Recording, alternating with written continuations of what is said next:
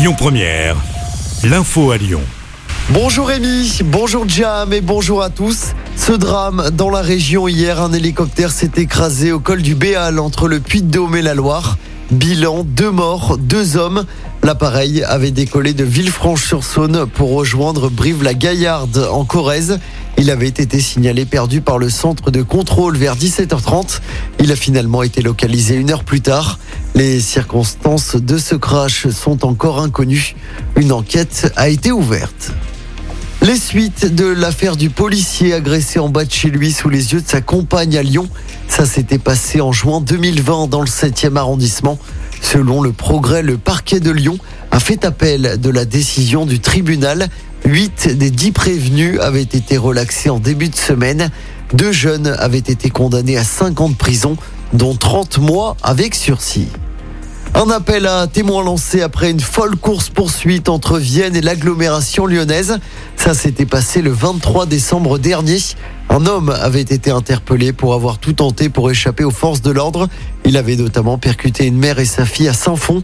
Les policiers recherchent donc des témoins.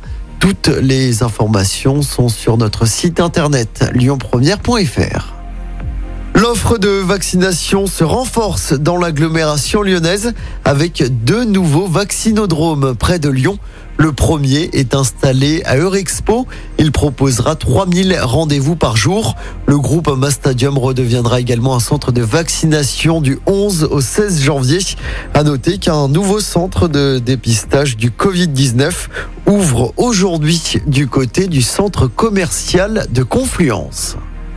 Le salon de l'étudiant à Eurexpo a débuté aujourd'hui. Ça va durer jusqu'à dimanche. Au total, plus de trois cents exposants sont présents. Le masque et le pass sanitaire, attention, sont obligatoires. Une préinscription est également obligatoire pour réserver un créneau. Villeurbanne, capitale française de la culture, c'est parti. Le défilé inaugural aura lieu cet après-midi dès dix-sept heures trente dans les rues de la ville.